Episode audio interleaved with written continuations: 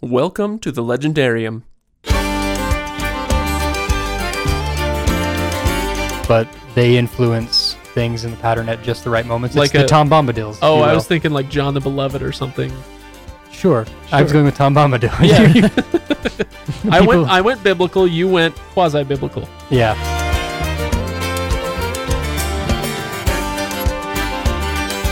Hello everybody and welcome to another episode of 50 Shades of Grendel. I am Craig Hanks, your host, and over there when he talks it's like listening to a drag car. I'm in danger of losing my soul, especially when he leans in for that kiss. It's Ken Johnson. Dude, you wish. Nope. No, I don't wish. and And that he's went a, too far. He's a lot like Loial. I used to think he was pretty cool, but now he's just boring and pointless. It's Ryan Bruckman. You just have a thing for my big ears. and hairy You know what they say about big ears, I don't. big Uh, earmuffs. That's right. Yeah. And over there, packing. and over there, on a scale from one to Lanfear, the ladies all rate him at about uno. It's Kyle Lemon. I'll take it, man. That's a step up. all right, so welcome to the Legendarium podcast, everybody. Uh, I'll tell you why I made the joke at the beginning in just a moment, but first, um, uh, patreon.com slash legendarium. Please support the show there on an ongoing basis. We really appreciate our patrons, and it'll be especially important as we're uh, now trying to outfit the studio, which we've been hard at work at pretty much all day. Uh, we spent the last what five hours? Not you, Kyle. Yeah, Not I'm, me. I'm looking at Kyle, and he's the only one who didn't. The three, the other three of us are He, he covered pizza in. though. That's true. We're all covered in drywall dust, uh, but that place is looking pretty good. So it should be just a few more weeks, and it'll be up and running. And by drywall dust, he means cocaine. Well, I mean, code code names, Kyle. This is uh, this is public. Yeah. Um, anyway, and also make sure you go to thelegendarium.reddit.com and uh, you can join the conversation there. And I think I should probably post a uh, little update picture there as well. Uh, let you guys know how the studio's coming along. Uh, and then the other thing I'll mention this is this is our final Wheel of Time episode in the series. Now, uh, I think maybe in you know six months or a year or something, we will do New Spring. It's going to happen, uh, but it's just not going to happen right now. Uh, so for for all intents and purposes, this is our final Wheel of Time episode, and so we hope that you guys will stick around and join us. The next series that's coming up is Narnia, which will be recorded concurrently with our Oathbringer episodes. So the uh, the idea right now is that we'll do one or two Narnia episodes, and then we'll do an Oathbringer episode, and we'll do Oathbringer like we did the other Stormlight books, where we do we read uh, sections one and two, we do an episode on that uh, without spoiling the rest of the book, and then we do uh, parts three and four, and do an episode, and then we'll do part five and a wrap up. Uh, so there should be three Oathbringer episodes. We'll do those concurrently with our Narnia stuff. And once we're done with Narnia, it's on to King Killer Chronicles. Um, and I know that uh, I'm not the only one looking forward to that. So should be a lot of fun. And I think, yeah, Kyle, you're not on Narnia or Oathbringer, are No, sir. I'll be back for King Killer, but in the meantime, I will be catching up on Mistborn. So, Yes. Yeah. And maybe some other Stormlight stuff, depending on how fast you read. Mm-hmm. Um. Okay. So let's talk Wheel of Time. Today we are we we finished the entire series. Um. Obviously, except for New Spring. Um. But we finished all 14 books, and so today is a bit of a retrospective, talking about some of the things we didn't get a chance to talk about before, uh, because as Kyle has said over and over and over again, at least to me personally, I don't know about on the on the episodes, but uh, one of the hallmarks of this series is that uh, the the planning was all there. hmm Um, and I mean, okay, that's maybe not all, and that's maybe something we could talk about. But things that show up in book one, book two, book three, they really do matter all the way through the series, right? Mhm. And so that's the kind of thing that maybe we haven't had a chance to talk about. And so we wanted to talk about the series as a whole, maybe talk about a few of the things from the early books uh, now in light of having completed the series, that sort of thing. And so I put out the call on Reddit, on both our subreddit and at the uh, Wheel of Time subreddit. And boy, did you guys answer that call within, gosh, it's been less than 24 hours. And uh, we've had a couple dozen comments, Yeah. and so we'll get to many of those. Probably not all. Sorry, everybody. That, but you did very well sending us comments. So we may not get to all of them. Uh, but let's start, uh, Kyle. I wanted to kick it to you if Sure. you wanted to pick the first one to address, or if you had your own you wanted to bring up first before we do the Reddit stuff. Yeah, actually, the one that I brought to talk about because I'm selfish and we're going to go with me first. Yes, yes. Me Um, first is uh, is the rallying cry of is the podcast. I wanted to ask the podcast if there was anything within the series that you would change or something that really disappointed you. Um, because one of my big like like I said, this is my favorite series of all time. I've said it a million times. Um, but my one major criticism for the entire series, and the one thing that I think that Jordan slash Sanderson really failed at, more Jordan than Sanderson, because he's just kind of going the off story architect, right? is we never saw a major character consciously turn to you know team shadow like you could you could argue rand was on the descent and he turned into darth rand and he had his epiphany and we we all know that.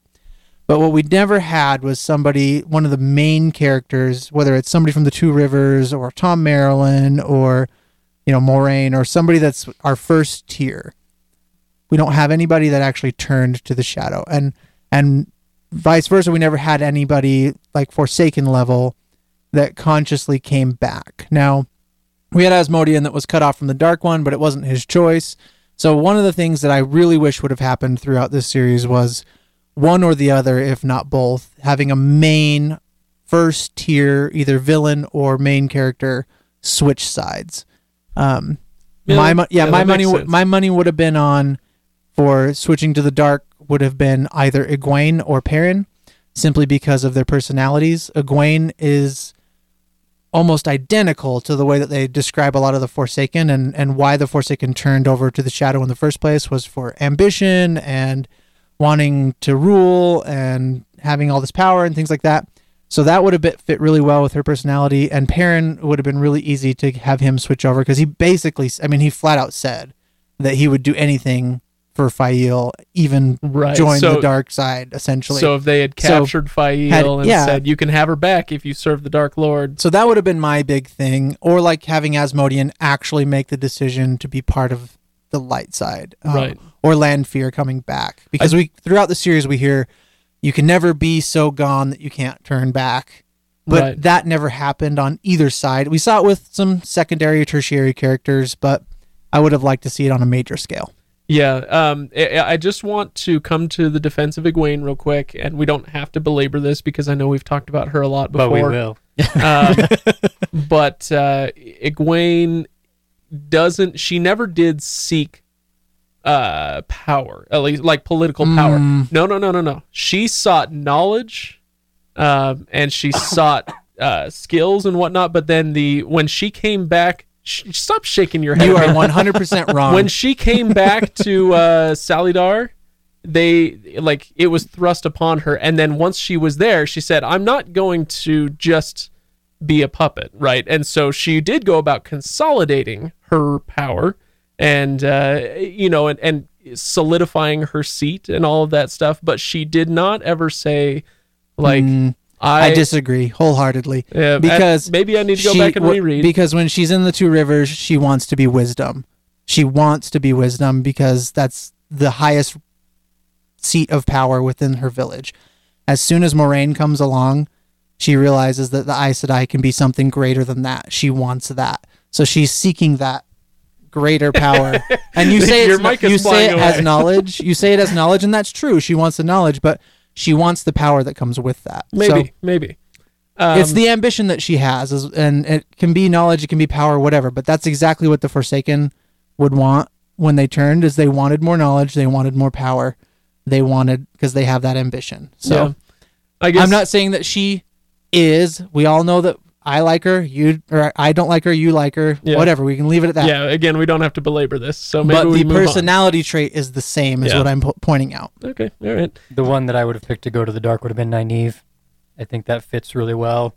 Her Just block, because of how angry she Oh. is, and anger partially, but you could have taken her block, and the dark gives her an opportunity to Mhm. remove that block, and so she chooses to go dark Mm-hmm. to get full power and everything, but could have a redemption See, arc through Lan, coming back when she realizes that he's there. It's a way that you could have played that and still made that work. See, and I would have seen it as very similarly, but her whole motivation was to protect the Two Rivers kids. hmm And if she had to go dark to protect them, I could see her doing that and then have some sort of redemption arc as well. So I agree with that. It could have. I think it can. It could have started very similar to Varen, um, Mhm. and then ends up, you know, going a little more than she can control, and then having to actually come back. You know, Mhm. So, Ken, if you could change one thing about the Wheel of Time, what would it be? I would have. Uh, I said it at the end of the other episode. I think I would have liked to have seen more death. Not. I mean, there was plenty of death. There was death aplenty, but I mean more deaths among the main characters or the major characters, or even the secondary and tertiary characters. It didn't seem like enough people died, and and I liked all of the characters, you know, and it was it was sad to well, see we did Sawan. make a joke about how like the the population of the world is greatly decreased after Mhm. the last battle. Yes. Important people, though, right? but yeah, I would have liked to have seen some of the principals should have. I mean, it should have died. I I thought I made a whole big long list of people who I thought would die and who I thought would live, and except for two, every single person on that list that I thought would live lived, and half of the list of people that I thought would die lived. Yeah. I'm, And That makes it's just it's just too many too many people in my opinion. Which I I don't want to see like my favorite characters die or anything like that, but I but I would I would like to have I don't know that emotional Yeah, My- I know what you mean. My question is, uh, we I feel like we've started as a as a culture to demand a sacrifice of a character in everything that we do. Did you ever see the episode of South Park with Britney Spears? No, She's like the sacrifice to the corn god. It's hilarious. It's off the charts. Anyway, sorry. Go so on.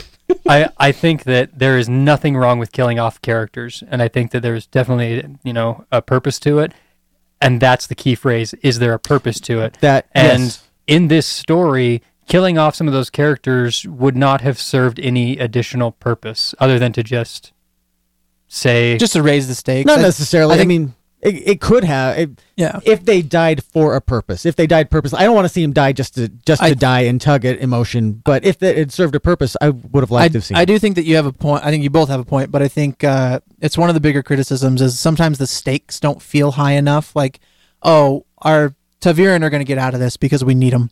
You know, they're going to live because they're the heroes, and they're it's it's the the main fantasy trope of like the hero's going to live all the way to the end and happy ending, whatever. yeah. So, Um, well, that reminds me. I, I have a minor thing that I would change and a major thing that I would change. Yeah. The the minor thing would be on that note of what you were just saying. Um, there's a lot of there's a lot of prophecies and Min's visions and all Mm-hmm. this stuff uh, that that lowers those stakes. uh-huh. Uh, now he does play around with it a little bit, like when Elayne is pregnant, and she's like, "Well, I know I'm going to have my baby, so I'm going to be fine," and you know she makes some stupid decisions. But on the whole, that oftentimes felt like, "Oh, geez, okay, so we know Mm-hmm. that this character is going to last, you know, for however long." Like Mat was a great example of that, going through everybody going through the the archway to go see the the what are their names Yeah, The Elfin- the Elfin- the Aelfinn and Finns. Eelfinn. Um, a lot of that served to take away any tension from Mat chapters for me. He was still very amusing and interesting and all of that, but all the tension kind of went away because I knew he was going to be around forever. Yeah, Uh, what would so been that's kind of what, what you're would have talking been about. an interesting twist is had you had one of the main ta'veren or one of the main girls die like in book five or six. Like you, we did it with Moraine, sort of, but everybody knew, She was Gandalfing. you know, she was Gandalfing. But if you had one that actually died, then it raised. You, you don't have to kill everybody; just one of them at a pivotal moment halfway through the series or something.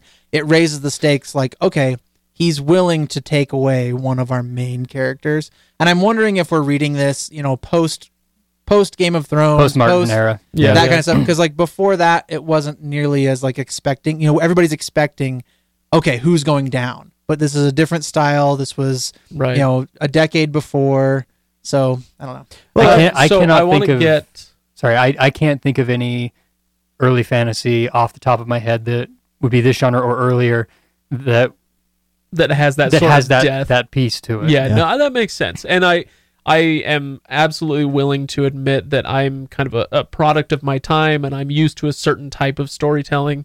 Uh, but because this series was written and ended when it did, I kind of feel like it, you know it's it's in my era Mhm. and so I'm expecting this type of storytelling, and it wasn't there, and and I guess that's not a bad thing. It's just if I were writing it, that might be something that I would change. Is kind of changing up those stakes a little bit. Uh, but I do want to get to the major thing that I would change. Um, and I feel like this could probably take us through the entire podcast, so we shouldn't let it.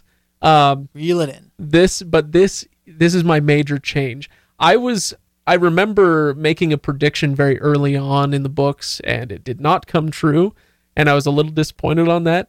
Rand did not break the wheel.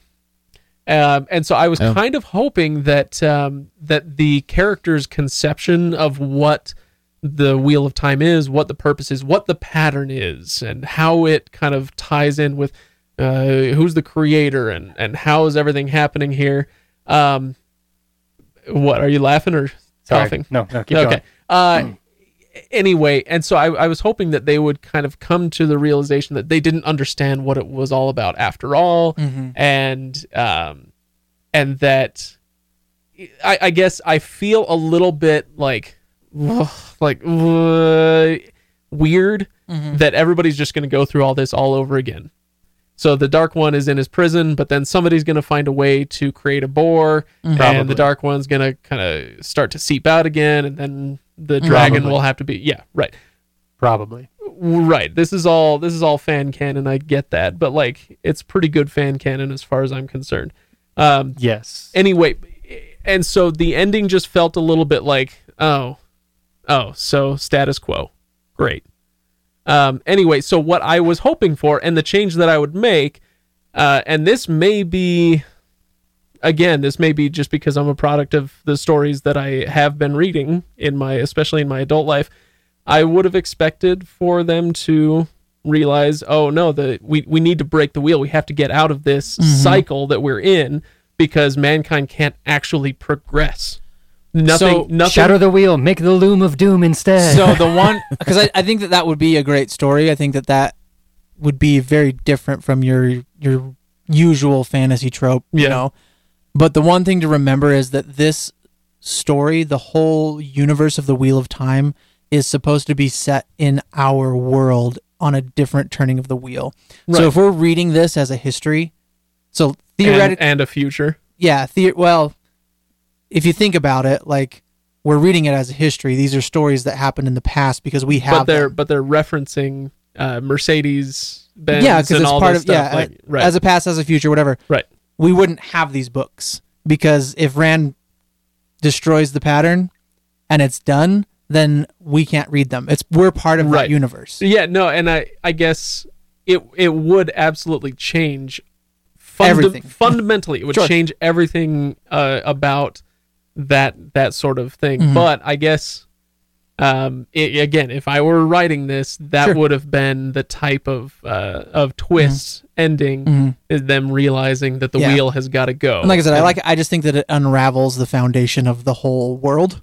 right So it it would work as like a twist, but I think that it would discredit a lot of the work that you did yeah for that to happen. Yeah. I'm sure that I, I, I knew this was coming, and I and I know I'm going to make a fool of myself in this discussion. um, I think that we might be, and I have to say might because I don't have the additional materials to bring in here. We might be assuming a lot, um, because as far as I understand, we only know about what has happened in this cycle, Mhm. right? Mhm. And this is the third. No, We're in the third age. the we don't third know what cycle. we don't know what Yeah. cycle. So to say, well, it's just going to happen again and it happened before is not necessarily true. We don't know what happened before. We don't know that it's going to happen again. That's why I keep saying probably Mhm. because we're it's assuming that this wheel continuously does the exact same thing. well i mean that's the purpose no, it does. of No, like, if it it, says- plays out differently. Uh, So there is, you know, there is your champion of the light. There is the dragon that's reborn that has to fight the dark one, but it plays out differently. And in fact, you know, Ishamael says that, you know, there have been times when the dragon has turned to the right, dark to or the whatever, shadow yeah. when the dark one has won. And I was actually thinking about this after our last recording that the only way that that the dark one actually wins is if he does what you say, Craig, is if he actually if Rand breaks the wheel. The dark one is not capable of destroying the pattern. The dark one cannot do that. He has to get the dragon to destroy the pattern. And so that's the only way that the Dark One will ever win. But there have been cycles So what you're where the Dark is, One has won the last battle and Yeah. the next full age has been in darkness or whatever. And so it will happen differently, like Ryan's saying. It just kind of depends on who the champion is, what the things, you know, what I guess plays out. I guess my my point comes back to uh, progress, and I like the idea that human beings, as individuals and as societies, Mhm. can progress. And the entire idea of the wheel of time, that entire conceit, means that there is no progression. well, sure. There, It's I mean, just there- within a, there's, it's well, within its own. yeah, scope. there's Yeah. progression that's wi- on a scale. So you're going back and forth, Right. and they're regressing and progressing Exactly. within their. So there's no real progression. It's kind of like uh, that old saying how there's no such thing as a lost cause because there's no Mm. such thing as a gained cause. Um. Anyway, doesn't matter. Is that like saying though that I mean, it doesn't really matter what happens here because we all know eventually it ends in death, and so you know, Yeah. Well, basically, what I'm trying to The say is I would make of I would of make Time. I would make So- a terrible, terrible Dragon so- Reborn. Now let's move on. Craig is Moridin and Ishamael. Sure, I He will wants- take that He wants his oblivion. because you know what? So you and Billy- Ken are gonna Billy body Zane, swap. Billy Zane, Billy Zane is a cool dude. He's just trying to help you, You out. two are gonna body swap at the end of this episode. Yep. All right. oh dear. Uh, all right, let's let's move on to some Reddit comments. What do you say? Sure. Um, the one, the joke up top, I, I mentioned Fifty Shades of Grendel because somebody asked, um, what it was. Oh, that's right. Does anything scare you as much as wearing the odd the a'dam. Yeah. I'm not sure there is anything. That comes from Barrett 907K. Um, and I I totally agree. And then was it you, Kyle, that brought up that uh, the a'dam can be used not just No, for that was Oh, that was Ryan. Ryan. Oh, that's right. Not just pain. yeah, not just pain. It, it can it can go other ways. It don't B- have to be a bad BDS thing. and a a'dam. So Yeah. Uh, no, but to his point, I'm not sure. I can't think of anything off the top of my head because the thing that scares me the most is kind of losing my uh, my freedom, my individual will, right? Yeah. And uh, so that that is terrifying. And like he says, this uh, like the commenter on Reddit says, Robert Jordan did an amazing job in book two of describing the horror that Egwene goes through Mhm. He with did. the a'dam. So, But I uh, think it was when when Rand got it slapped on him by Grand, not by Graendal, by uh, Cimarog, Cimarron. Mhm. and, and almost kills Min. and yeah, choking. I mean, that whole scene yeah. just I, it startled. I guess startled for lack of a better word. Just I was like, oh, I would never want to experience that ever. Ugh, Okay. It would be horrible. it would be. Another question. What do we got? Um. Here we go. I'll do Metal Pony. Thank you, Reddit. Thank you so much for being here. I you. love usernames. Uh, what scenes stuck with you most? Which one power abilities were your favorite? Um, what and what do you think was most inventive? Uh, let's see, objects, artifacts, or buildings favorites. Uh, basically, what were the best things that you took from what? What are the things you're going to take with you? Um, I I really like the imagery of the saa mhm. Yeah. going a- across the eyes, those little black flecks growing across going across the eyes. I, I know it's a little thing. It's not that big a deal. It doesn't play that much into the story or whatever. But But uh, it's super creepy, man. but it, it's It is. very creepy. It was an excellent image. I think I'm gonna carry that one with me for a long time. What about Mm-hmm. you guys? The image that was creepiest to me was that of the Gholam, and just the way he could slide under doors and slide Mhm. through spaces, and the the freaky nature of his his voice and the soullessness of of, of its eyes. And uh, that is a little bit disappointing too. That there were six Gholam made and we only saw one. Like, come on, where were the rest? But but yeah, just the the nature of how the Gholam moved and how it killed and everything was freaky cool. Yeah, it was very good. um the idea of the Cour'souvra Mm, for me that's Yeah. super cool Oh, yeah. and and might be even creepier than the a'dam. I'm going back to the last question. Uh, that's a good Mhm. point um, is that Cour'souvra somebody owning your soul and like it does a lot of the and when same Moridin things, right? like strokes the necklace and then they can like feel like that shiver down their spine like somebody's like stroking the soul. Man, yeah, that's creepy. yeah. Ryan, Billy Squier's dream. stroke man, stroke man. So there's a bit of imagery that stuck with me, and I, I really don't know why, but I think that one of the coolest things in this is the I want to remember their actual names, the giant statues that are controlled by the little keys. Choedan Kal. Oh, Yes, Choedan Kal. um, I there's in a lot of fantasy literature you end up with these beautiful statues of kings or, or different things, and I I- I just loved the visual of having two of them like and holding a glass orb somewhere that just kind of explode with light and Mm-hmm. that you can channel so much through. I I I loved that, and I'm glad that they got rid of it when they did in the story. You know, because it's too big of a Mm-hmm. power use. But I I loved those. Um, yeah. Okay. All right. Uh, did you find one that you wanted to to talk about, Kyle? Uh, question. Yeah. Um. Yeah, we can do. Who was it? They had a really good question about um, the folklore and the mytho- mythology. Yeah, Don Quixote eighty one. and uh, whether or not we should credit the Wheel of Time as so so here's a the stepping question: stone. Would you agree? So I guess this is an assertion from Don Quixote that the Wheel of Time represents a vital stepping stone for fantasy literature between the mythological and folkloric work of Tolkien and modern gritty fantasy novels like Martin, Joe Abercrombie, Patrick Rothfuss, etc.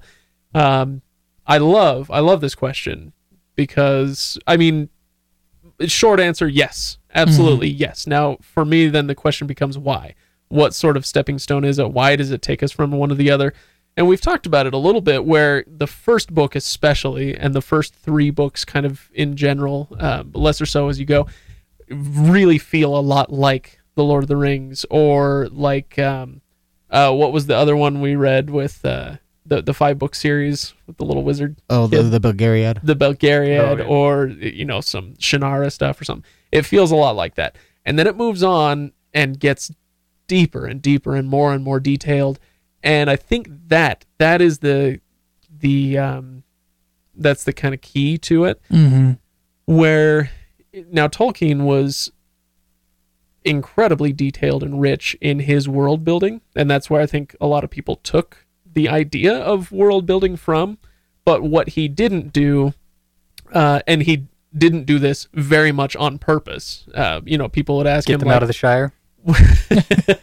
now people used to ask Tolkien like, you know, nobody in your books, nobody in your books ever takes a dump. Nobody ever has sex. nobody ever, you know, th- these little day-to-day tasks.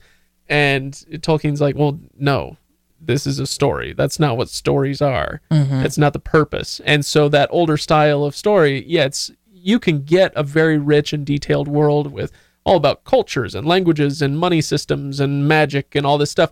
Uh, but you still kind of maintain that distance uh, from the characters. Uh, you know, you're looking down on this map, right? Watching it all happen. And what Robert Jordan did, I think, was uh, he really zoomed in.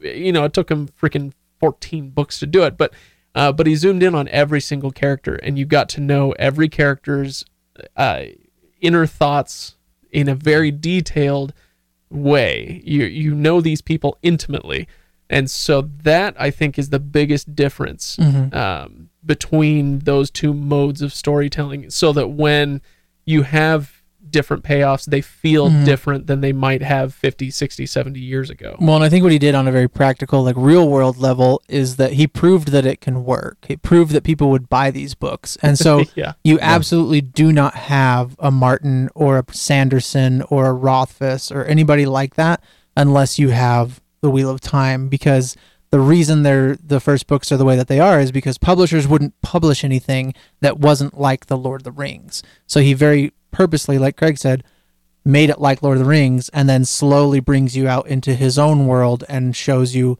this is something different. This is something big and new and and uh, you know Martin himself credits the you know the cover comment that Jordan wrote for for Game of Thrones as a big reason why the first book of Game of Thrones sold was because there was a Robert Jordan quote on there.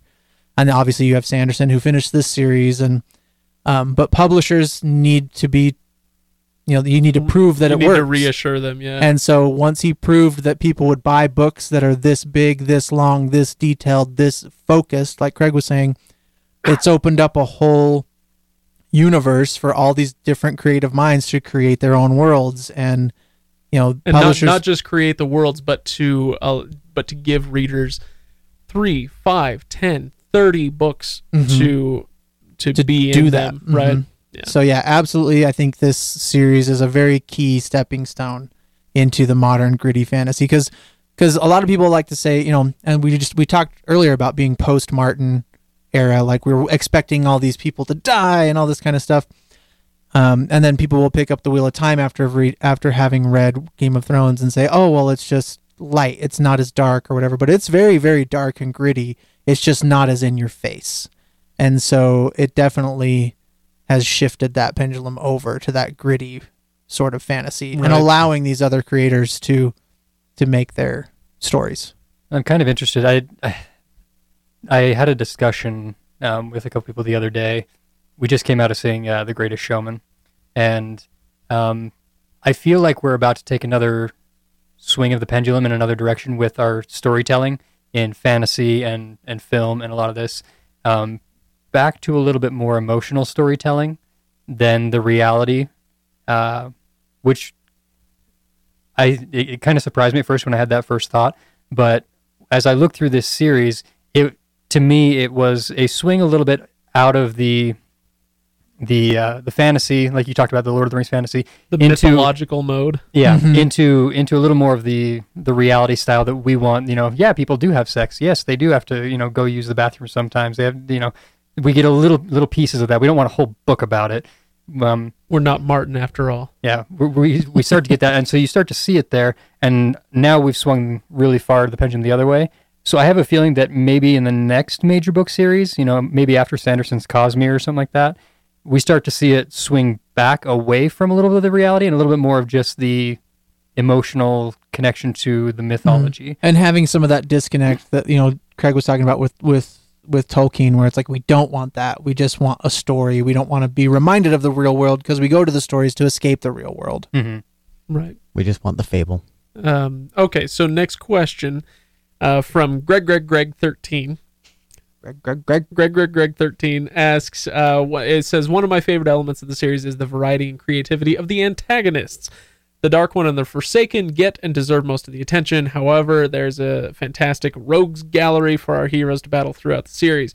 Trollocs, Myrddraal, Darkhounds, Draghkar, Stone People, Shaidar Haran, Padan Fain, Slayer, the Gholam, Black Wind, White Cloaks, Seanchan armies, Sharan army, Red Veiled Aiel, uh, blah blah blah, fake foxes and snakes, an extensive list of dark friends and otherwise shitty people. Hey, Greg, Greg, Greg, language, language, and of course weevils, which I think is fantastic. they wobble, but they don't fall down. Uh, with a list this crowded, not everyone could fulfill their potential, like Fain, but it's an impressive and diverse cast of villainy. Do you agree? If so, who is your favorite non-forsaken force for evil in the series? Ooh. Uh, yes, I, I think you're right. I mean, I- yeah. Greg Greg Greg 13 has proven Greg Greg Greg 13's own point by listing such an impressive array of bad guys, and I didn't even read through them all. I skipped half of it, but um, yeah, obviously that's And- a, a very impressive list. Who's our favorite though? Definitely not Padan Fain because what a wasted Because opportunity. oh my gosh, that character should have been so good. He's the Captain Phasma of the Wheel of Time. really, really he's is. he's more of an action figure than a character. He's, Pot Bo- he's Boba Fane. pot on Phasma. Uh, I, I don't know. Do you guys have thoughts? Who's your favorite? Uh, I kind of find it interesting, though. I mean, I I agree, but how often, if you look back, that we complained about things like, why are we bothering with the white cloaks? They are such a waste of time. eh, Why, yeah. like, a lot of them, there's it's a good gallery, but not all of them are good. No, Not no. all of them are useful either. Like, um, specifically the white cloaks are what come to mind for me. Like, I, I, I don't think that this series. I think if you dropped them out of the series entirely, you would affect the Two Rivers plotline a little bit. Right. But you could have just as easily done that with Trollocs. I'd I'd probably drop. I I wish, I wish that the red veiled Aiel had been introduced way way sooner. Yes, Mhm. They, were would have been very very fun They as were a bad so guy. cool. They're so creepy and weird and Mhm. gross, and and it's a fascinating and heartbreaking story. You know, with the Aiel being sent to kill the Dark One, and then they're just immediately turned. Mhm. Oh, hey, there's another one. Mhm. Grab him, put him in, I in think the my- circle. I think my favorite villain construct outside of Ishamael and, and Moridin, that character, is uh, Shaidar Haran. The- That's who I was the, going to say. the the fade, the giant fade Oh yeah, Myrddraal that, that basically is the dark one incarnate. the, Uh, Yeah. the does it remember? that turns into like that creepy little husk thing at the end when Yeah. there's the dark essence and Mhm. just the idea like first of all Myrddraal in general are super cool they get a little bit downplayed as our heroes get a little bit more powerful and As they level like- up. yeah as they level up and you know okay rand can take out a Myrddraal anytime he wants to but the you know the whole eyeless gaze and the you know striking fear and the their ability to transport through shadows is so cool because like even the forsaken are like Wait, who's this? The Myrddraal. Myrddraal. Oh, the Myrddraal. Yeah. yeah so they can use shadows to like basically travel To jump. and uh, the the Forsaken don't know how it's done, and they're like super envious of it. But Myrddraal in general, and then he's basically just like Super Shredder Myrddraal, and so that guy's pretty sweet. You know who I wish that we had a little more clarity about because once you know a little more about him, he's actually really, really cool. Christopher Columbus. Yes, no. um, uh, Slayer. Oh, Mhm. okay. Yeah. His that plot line is kind of sub to a lot of other pieces, and so it doesn't really get a lot of weight. But I mean, he I would have loved to have seen. I, I want to say is he Land's brother? Land's, Luc, yeah, um, Something like something that. like that, I mean, that would have been a showdown to see. Mm-hmm. Like have him pop out and Land see him like what the Mm-hmm.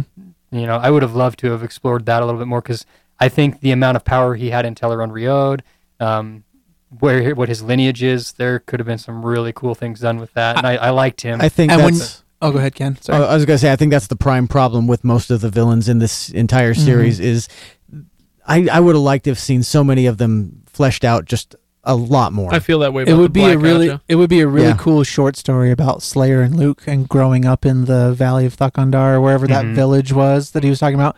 It reminded me of Ender's Shadow when you have Bean walking around and he's like this tiny little dude and he's trying Yeah. to he's like living on the streets, but like a million times worse. And so I would love to have like a short story or even like a full novel on Slayer and Luc and how he like grew up in Yeah, there and, yeah. and and just learning all of his abilities because that is a super cool character. I would have liked to have seen more of the Black Ajah. I wish that I could have known more about the motivations between each of the, or at least more of the Forsaken, because honestly, maybe nine of those 13 Forsaken were just pointless to me. I don't, I didn't care about any can of you them. name all the Forsaken Ooh, oh, ooh. Oh, oh this outside of be fun. Kyle? Can anyone here name all? Okay. Hold on, hold on, hold on. I want to, I want Hang on. I got to write these down as you go, so I can, so we don't repeat. All right. So we've got Ishamael or or uh, Moridin. Yeah, Yep. Ishamael, We're running into the names problem as well. Rahvin, Rahvin, uh, Demon Dread, Demandred, Graendal, Grandal.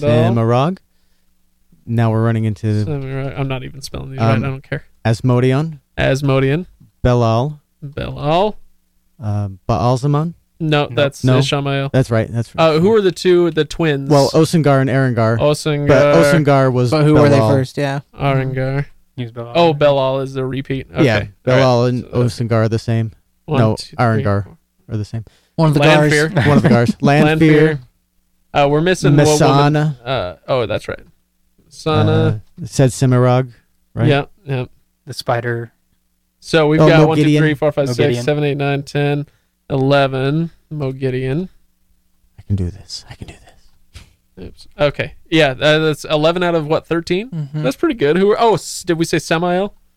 Uh, Oh, yeah, yeah, And- that's Samael. Samael. and missing. Bees. It's the bees. Anybody know who he's missing? Anybody know Yeah, who it's- he's It missing? starts with a He's the first dude to go down. Yeah, The very uh, first Forsaken to go down in the whole series. Oh, uh, in the in the eye of the world. It's not Baalzamon. It's uh, it starts with a B though. no, you said Be'lal already. Okay, who is it? Aginor. Oh, that's right. yeah. No. Wasn't Aginor? Was it Aginor or was Aginor it? was uh, the other. Who um, created the Trollocs? Was it? Aginor. Also, was it Aginor? Okay, yeah. Aginor was the other Gar twin. Well, there you go. Hey, we just, uh, it's not great radio, but we got all 13 Forsaken uh, with Kyle's help. Eh. Thanks, buddy. And Mahale. And okay, so who's our favorite? AU wants to know who our favorite um, Forsaken is. Mine is uh, definitely definitely Lanfear because of the. She's hot. Obviously, because she's hot. no, because of the twist at the end where you think, oh, maybe she's not so awful after all. And then, no, she is. She's the Mhm. worst ever. um, so I, I really love her character. Mhm. She's probably my favorite Forsaken. Quick, Ryan, who's your favorite Forsaken? Uh, And why is it Moiraine? Moraine is my favorite Forsaken. No. Um, either Moridin, Moridin, Lanfear, and Graendal are the three that I I can remember the most about their stories. It's because Um, the only three that had more than cursory sto- backstory. Right. well, Samael had a good chunk too. I think Um, Kyle's and- gonna choose um, who was stuck in the desert with Rand. Asmodeon, Asmodean. Yeah. He's cool. I wanted. I'd be stuck in the desert with Graendal. yes, you would. I I wanted it to be Demandred, but they just they made him kind of worthless up until the end, and Yeah. it's disappointing. I also would have liked to know more about Rahvin.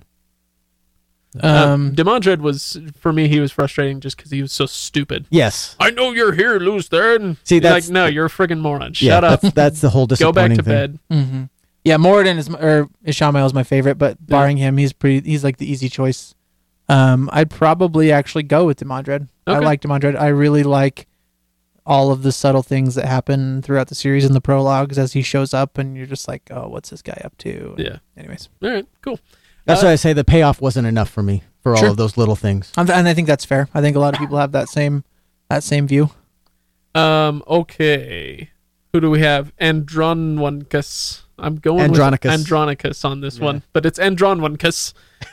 uh, asks about. Um, he, he gives us a nice bullet list: best action scene, emotional scene, satisfying scene, funniest moment, saddest moment. I like those last two: funniest moment and saddest moment.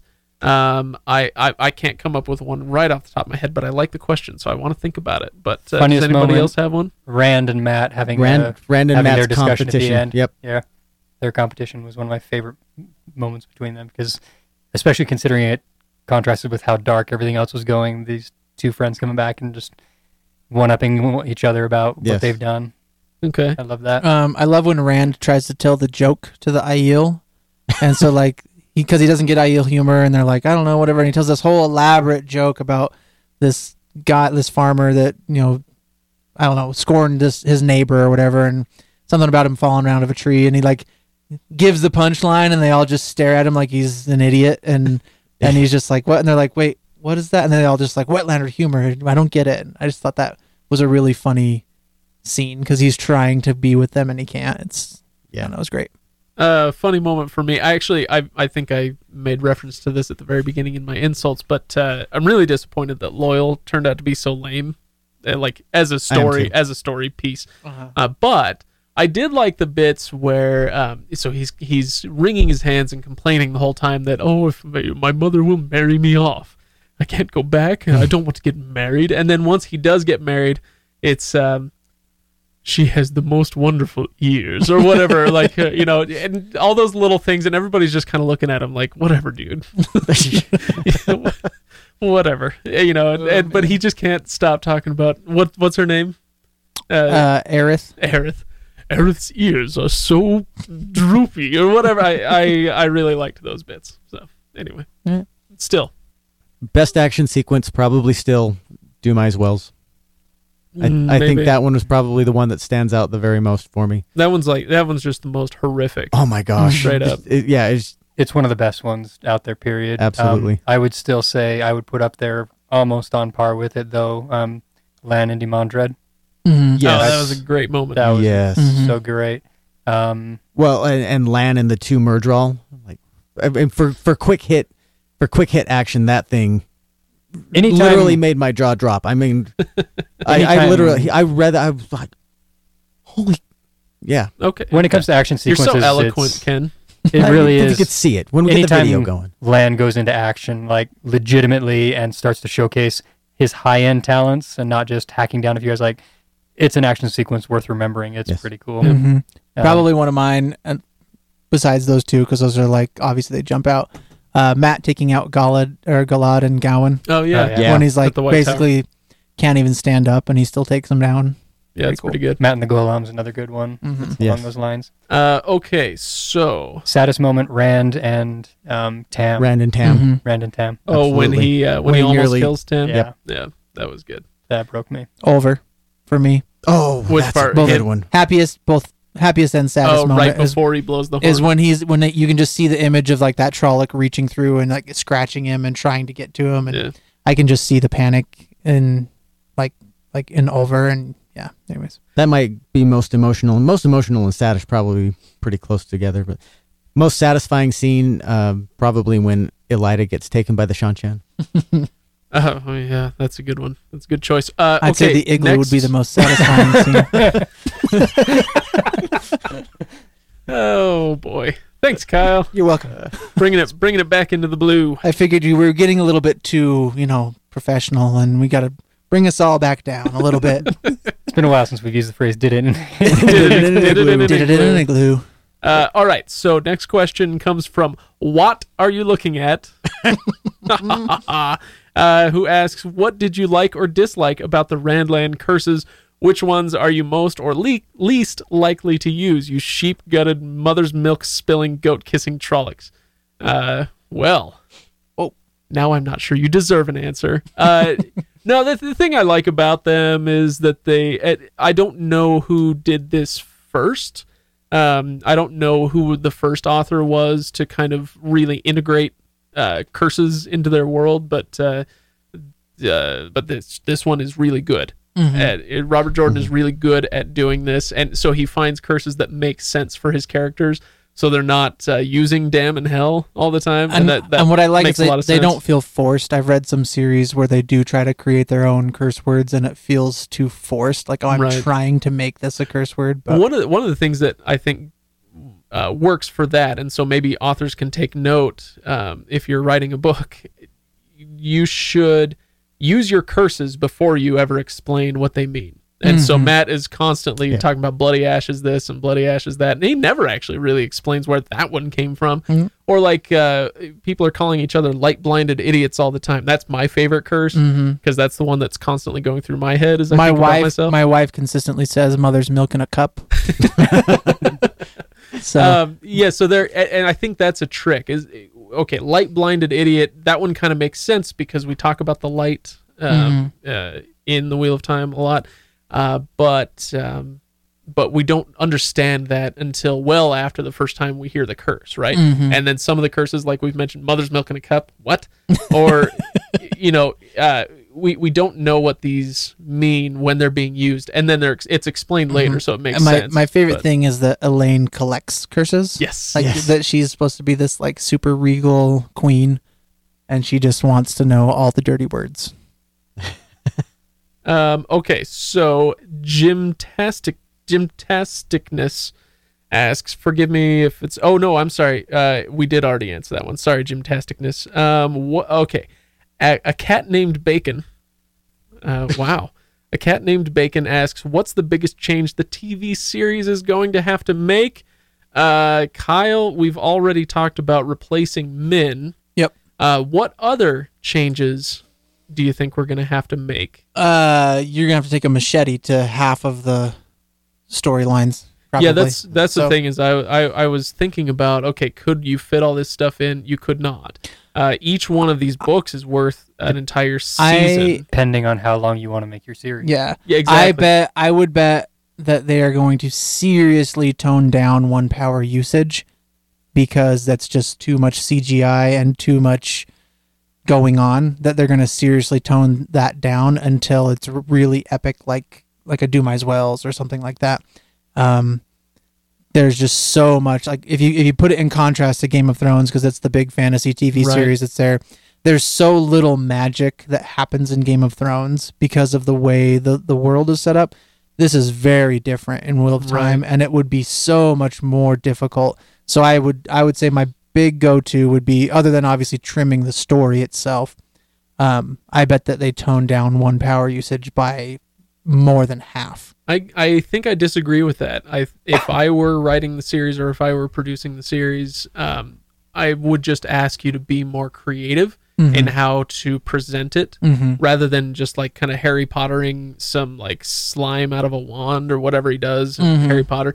Um, we're gonna have to come up with a creative way, and so in my mind, it might be kind of cool to.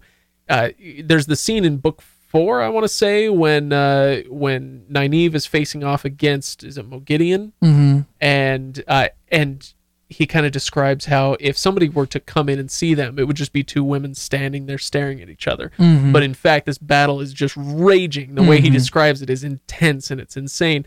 And I think you could have a situation where, like, uh, you could you have these two women or two characters standing ten feet away from each other, just staring, and then you kind of you do a little switch, and you do a, a Stranger Things style upside down place where you got this black space with you know and they're standing on water or whatever the image is you want to use.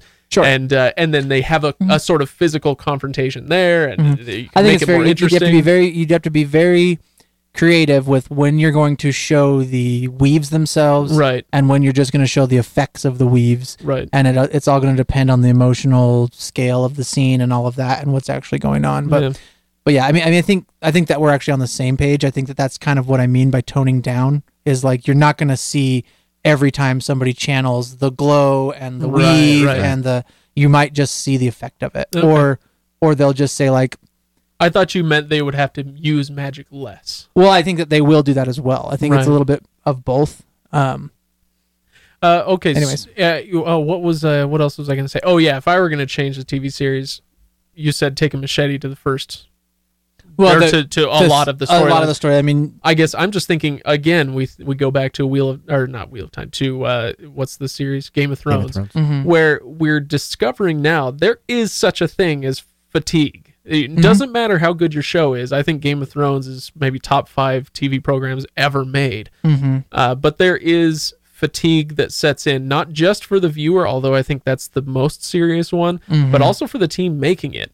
The last season of, or I should say, season seven of Game of Thrones, not good, Mhm. not good. And at a certain point, um, it's partly partly the writers are to blame because Martin isn't on the team anymore. But then also at a certain point, it's just like they've been doing this project for seven years. Mhm. They're they're creatively bankrupt and they need to move on to a different And- series, right? So there is fatigue. and I also think traditional. Oh, sorry. Go ahead, Ryan. No, I, I think that there's probably some truth to that, but there's one thing that's going to be a huge difference between looking at Game of Thrones now and Wheel of Time when it's done, and that's the fact that Wheel of Time is done. That's true. Mm-hmm. Some of the issues that they're dealing with is now we're writing on our like Right. we're Mhm. writing this and running it on our own. They won't have to deal with mm-hmm. that with Wheel of Time That's at all. They point. know And- where they're going. And I also do think that we're, especially with this last season of Game of Thrones, we're we're products of our time, like we talked about before. We're we're now expecting a full season to be instantly available to us thanks to Netflix and Amazon and things like that. And the traditional release of releasing an episode once a week, you know, the fans have grown fatigued of that. They don't want to sit and wait. And so when you get an episode that maybe isn't perfectly done because of writing or because of, you know, the story's not done and so they're trying to figure it out. It's a bit more of a letdown because you get you watch it for an hour and you can't get to the next thing that makes whatever that letdown Right. is pay off. And you know we're products of that now where we want it all at once and so we want the full season to just binge through. So i don't know. It'll be it'll be interesting to see what they do and how they do it but they'll have to trim a lot of storylines probably a lot of characters. Well, the nice the nice thing that they have going for them with the uh, you know release an entire season uh, concept now is is you can make that season as long as you want. It doesn't have to be 24, 26 episodes, and it can. It, I mean, I think we've all seen pretty clearly that that shorter seasons is is better. At least it fosters better content, but they're still going to have to not just take a machete to the content, uh, consolidate characters. Uh, Mhm. Like we're talking about getting rid of Min, you're going to have to get rid of a whole bunch of characters, and a lot of characters going to have to do things that others were doing. I don't think you will see it with any of the primary or secondary characters. I don't think so either. no Um, I I don't think Min's going anywhere. no i don't think so either I, like i Um, said that would be my choice but i don't think that she actually will be gone Some of the tertiary ones will go. I actually wouldn't be surprised if they mess with the Forsaken a little bit mm-hmm. and maybe kind of trimmed that or brought that into a smaller grouping or something like Mhm. that. Um, but they, if they if we've learned anything from whether it be Game of Thrones or any of these other series, whatever, is they know what a rabid fan base can do to a project if you mess with it too much now. Mm-hmm. Um, some some fan bases just don't care enough, like Shannara, because people should be more up in arms about what they've done to that series. Oh my god, That thing was. Oh. But- boy. I I think that if they have in if they have any desire to not just not just appease fans because that's a dangerous thing to just work to appease fans, but to do this story justice, to do everything, they are going to have to triple check anytime they take a razor to a character. Well, that's Mhm. that's my thing is uh, there there's fan appeasement, and I think, like you said, that's bad. Um, however, m- I, I would counter that just by saying there's a reason this story has so many fans. Find out what those reasons are, and stay true to them. Mhm. And in doing so, you will largely appease the fans. Mhm. uh, You know, kind And- of as a byproduct of that. and the fan base Right. is intelligent enough for the most part intelligent enough they know that converting a 14 book series they're gonna have to lose some things Yep. you know what i mean they they're aware of that like more gays will die in season three. Just deal with it yeah but because she's supposed to. and doesn't- that's okay because hopefully we'll take you know there are the the the few hardcore that oh it should be exactly on screen as it is on page and that's not Right. the case but we're okay if they trim it but just don't Be smart about it. don't take Mat out you know Right. something like that would be obviously So, fun story. We've just talked for 55 minutes already. cool Uh, so, what I want to do, there are other things to go through on Reddit, uh, but they are long comments, especially from Ashaman Colden. Uh, and please explain thanks. So we will not have time to go through those, but I, I'm going to make an effort, and maybe you guys can too. Hop on the uh, the subreddit there, and we can address those in writing at least. Um, but I do want to. Oh, I wanted to bring up something Ryan wanted to talk about. So Ashaman Colden uh, mentioned he he goes through. I assume he. I'm sorry, Ashaman. I assume he uh, goes through all of the titles of the books and gives uh, his reasons for why he thinks Oh, those yeah. titles are the case. Uh, the one I wanted to bring up was we were kind of stumped last time about why a memory of light is called that. And Ryan, you had a good theory to that. You want to let us in on, on I had a your good theory? theory? Was it yours? No, or it was Kyle that had a Kyle. good theory. Sorry. Oh yeah. Um well the Memory of Light was Jordan's planned title for his last book before Sanderson split it into 3. Right. Um and so, you know, they kept that obviously because that was what they wanted they wanted to pay homage to him and that was the title. But I actually think that the title comes from the ending of Gathering Storm when Rand actually has his epiphany on Dragonmount and you see the pillar of light come down and, and Egwene comments on seeing the light and it was a welcome sight from all the darkness that has happened before. So kind of weird because book 14's title, the event actually happens in book 12, Yeah. but that's that's what I think it is. That That's nobody has said that that's what it is, but to me that's what makes sense because had Jordan written it how he wanted to, that scene would have ended up in the final book, which would have been entitled A Memory of Light. Yeah. I my closest thing that I've come up with theory wise is similar. Mhm. Um, it connects to that moment, and I actually, for me, I've reconciled it with being Rand connecting with um, the Lews Therin part of his thread, Mm-hmm. and kind of reconciling all that and taking all those memories and becoming like when he says, you know, you can call me Rand Sedai and Mhm. all those moments, having those things that the it's no longer the madman Lews Therin and it's it's the the light that was the dragon from that he remembers that and connects all those together now. Yeah. That's how I've put it together. Yeah, absolutely. Um, okay, so last person that I'll address is Jack of the Shadows. Um, you- let's see. Number one, any plans to read the prequel New Spring? We already talked about that. Yes, we will at some point. Uh, one of the largest topics of discussion in the WoT subreddit and on the Dragonmount forums is the identity of Nakomi. I'm curious to see if you guys have any thoughts or if Craig even cares. He does not. He does not.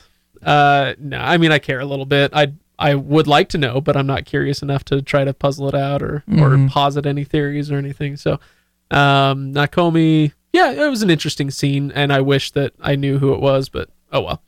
Um, and I then think it was I think it was uh, Aviendha's great granddaughter. Come back in time. So There you go. I I've got a I'm sure this is exists on a theory based somewhere already. Um, I have a feeling that there are counter Forsaken that are, exist in the service of the creator that aren't like they're not part of a community. They don't talk to each other or anything, right. but they influence things in the pattern at just the right moments. Like it's the Tom Bombadils. Oh, I was thinking like John the Beloved or something. sure. I was going with Tom Bombadil. Yeah. I went I went biblical. You went quasi biblical. Yeah. But characters like that that have they are incredibly powerful people with a major effect on the pattern if you knew what they were. Right. Um and we probably run into them like you know maybe there's three or four of them in the whole story, Right. and she's Yeah. one of them. Bela's another. Um, Bella the creator. Yep. Uh, okay, and then last, and I think this uh, last question from Jack of the Shadows is a good one to take us out, and that is, uh, where does this rank on your all-time lists? I know it's at the top of my list, although Storm might, Stormlight might blow it out in 20 years. Um, but anyway, does where does this rank on your all-time lists? Kyle, I, I feel like I'm safe in saying this is number one on yours. Yep. Do you want to just final thought us out of Wheel of Time with that? Why is this number one? And uh, give us your last thoughts. Um, for me, because again, there's no accounting for taste, so whatever. It's the most well conceived, the best foreshadowed story of our time. Um, I can I can read this book, I could read this story over and over and over and over again and never get tired of it, and probably learn something new every single time that I read it. Um, it's you know, obviously we've talked about different flaws and things like that, but it's probably the best whole story that I've ever read. Ken, your list is probably fairly short because I know that of the four of us, you're the newest to fantasy literature. It's it's getting longer and more extensive though, and I would rank this pretty highly, uh, mostly for for many of those same reasons, but also I I found a sense of investment in in uh, the characters in in many of them. Uh, I we had a lot of complaints at the beginning about you know the, the bickering and, and uh, well women are this oh men are that and, and calling but the characters became very relatable through very much of the series and and I found myself caring what happens to them. I I would reread this again. I mean, probably not. You know, tomorrow. It's been a while since we've had a good but- braid tugging. Yes. hey, Well, stop so- touching me. some of us. Yeah. Well, Craig does have his arms underneath his breasts. That's true. I have my arms folded under, underneath my sizable man breasts. I I would rank this still behind Sanderson, but you know, but that's Okay. just me. Uh, Ryan? Debating third or fourth on my list. Okay. Um, So what's top one and two, Uh, Stormlight and Mistborn. Okay. Um, just yeah, uh, go back to those episodes. You'll see why. Um, this one, I'm trying to decide on a personal level whether or not this bumps uh, the Belgariad. Oh, right, because that was kind of a, real nostalgic one for you, like a real. It was a real entry one. point for me. It was a real big one um, for me. And not necessarily that I believe if you're asking for literary prowess and things like that, this, that's not the list that I'm giving you. Um, personal, like if I'm looking down the, the shelf and I'm going, I have to read something in what, order. What makes you feel warmest and fuzziest? Yeah, Stormlight Archive, Mistborn. I will probably give three to the Belgariad and fourth to this one, with Yeah, potential yeah. of swap there, and um, fifth will be the Lord of the Rings. Okay. Yeah. Nice. Uh, it, it made it to my top five. How do you feel about that? I do. I feel the feel Silmarillion is still number twelve, but that's because you've read approximately 50 pages of it. Um, okay. Uh, I would. Anybody who knows me knows I'm putting Lord of the Rings at the top. It's uh, nearly untouchable for me. Um, just again, like you said, Kyle, it's aesthetics. It's uh, you know, eh, no accounting for tastes, Mhm. and that is right in line with my taste. Um, but uh, number two, I'm actually going to give number two to Mistborn. Uh, Stormlight, I will leave off the list until we're at least through with the first cycle. So the first five books. I kind of want to see how how this goes. Um, uh, yeah, Stormlight anyway. Uh, so Lord of the Rings, Mistborn, and then I would put Wheel of Time number three. I have a lot, uh, a lot of complaints, and I have voiced those many, many times over the last uh, freaking almost thirty episodes that we've done on Wheel of Time. But um, it- but the reason it's kind of like I wouldn't have these complaints if I didn't care, Mhm. and he makes me care Mhm. um, a lot.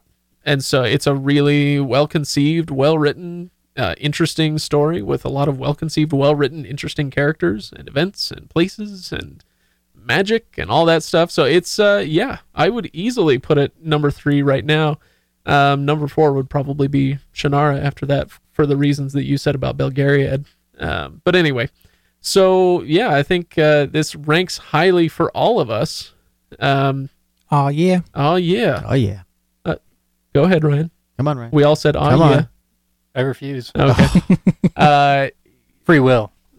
You it's don't a, have any. You're in the pattern. it's a thing. It's a thing, ladies and gentlemen. Okay, let's go ahead and run. Like I said up top, uh, patreon.com slash legendarium is where you can support the show. Uh, if you have enjoyed the Wheel of Time series that we have uh, created, um, we would love your support, especially if you haven't gone and done that yet on Patreon.